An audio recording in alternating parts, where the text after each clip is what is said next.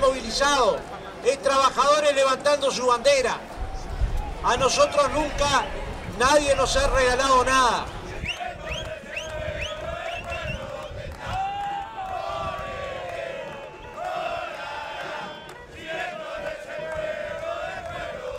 ¿Los empresarios son los enemigos de los trabajadores? ¿Los sindicatos deben de tirar de la piola de sus intereses sin importar qué pase con la industria a la que pertenecen? ¿O se deben preocupar por situaciones que afecten al negocio y por ende a sus fuentes laborales?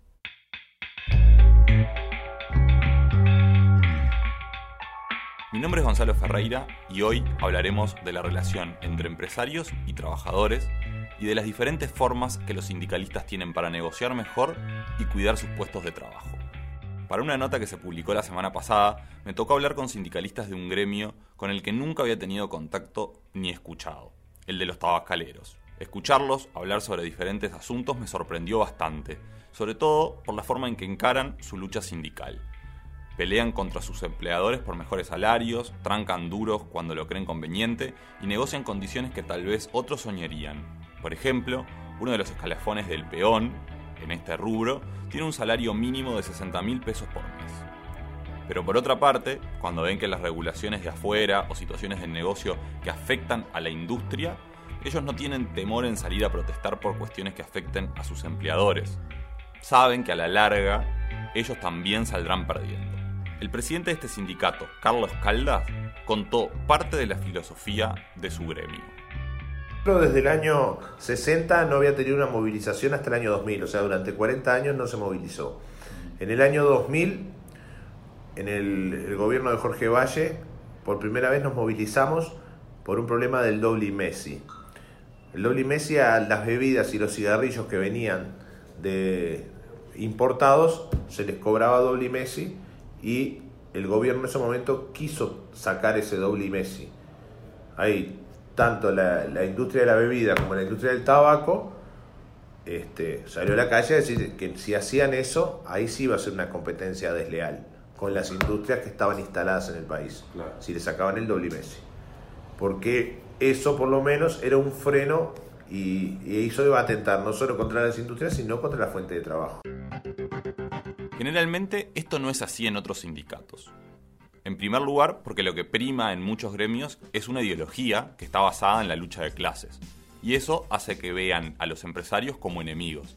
Varios dirigentes sindicales han dicho esto, lo han expresado públicamente sin ningún tipo de temor. Otro motivo, eh, en segundo lugar, puede ser porque hay quienes piensan que los sindicalistas deben de tirar de la piola para conseguir las mejores condiciones de trabajo, salariales, etc., sin importar qué pasa del otro lado, si eso se puede tolerar o no por parte de la empresa. Un ejemplo de estas horas sobre eso es lo que está pasando con Conaprole. Este martes los productores lecheros se reunieron con el presidente Tabaré Vázquez y le llevaron sus quejas por la presión sindical que ellos dicen no pueden soportar más. Tanto es así que ellos están pidiendo una ley de responsabilidad laboral para, que, para que los sindicalistas se hagan cargo de los daños que generan, según dijo el dirigente de la gremial lechera, Wilson Cabrera, a la salida de la reunión con el presidente. Sí, sí, se le planteó, fue uno de los temas que más hablamos.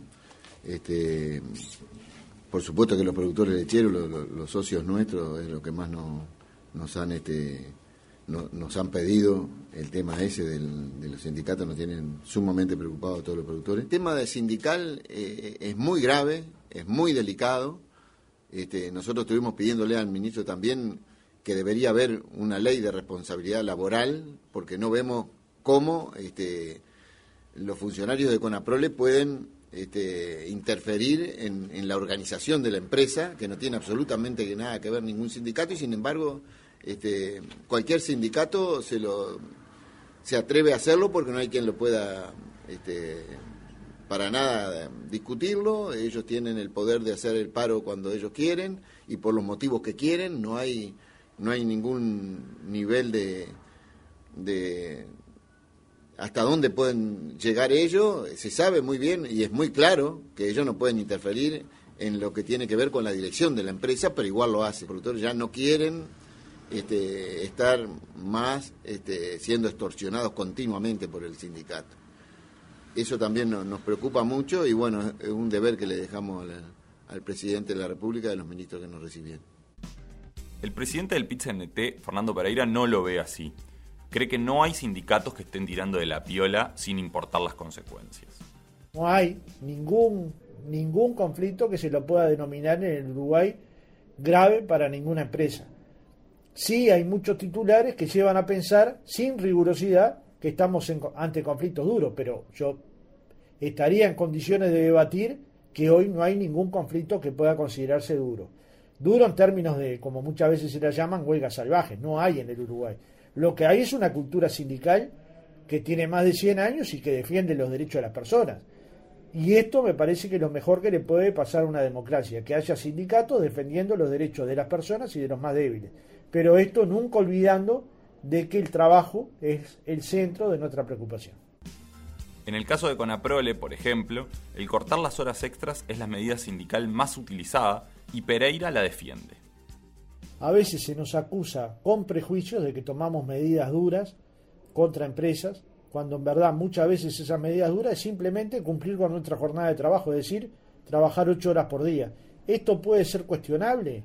¿O en realidad allí hay una falla del sector empresarial que no permite que una empresa funcione si los trabajadores trabajan las horas normales por las que tienen firmado su contrato.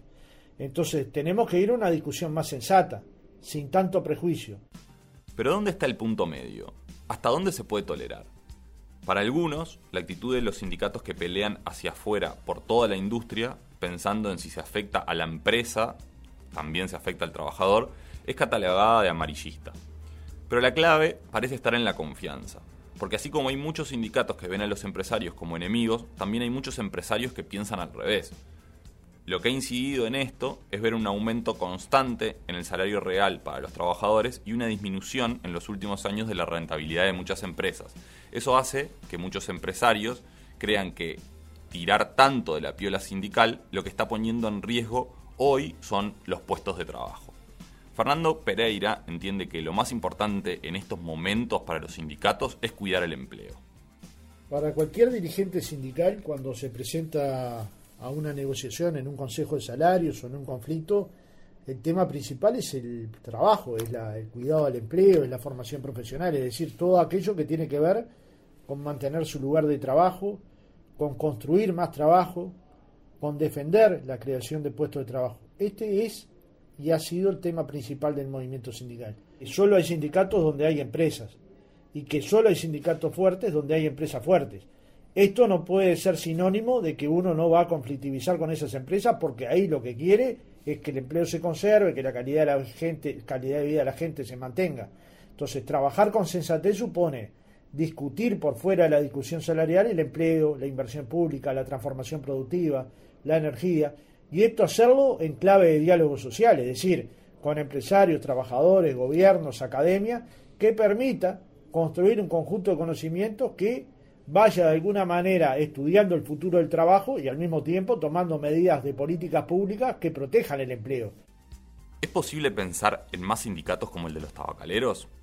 Si bien un escenario de pérdida de empleo puede moderar a muchos sindicatos, parece muy difícil que esta filosofía se extienda porque lo que hay de fondo es una visión ideológica que hace ver a los empresarios como enemigos de los trabajadores. La clave es la confianza.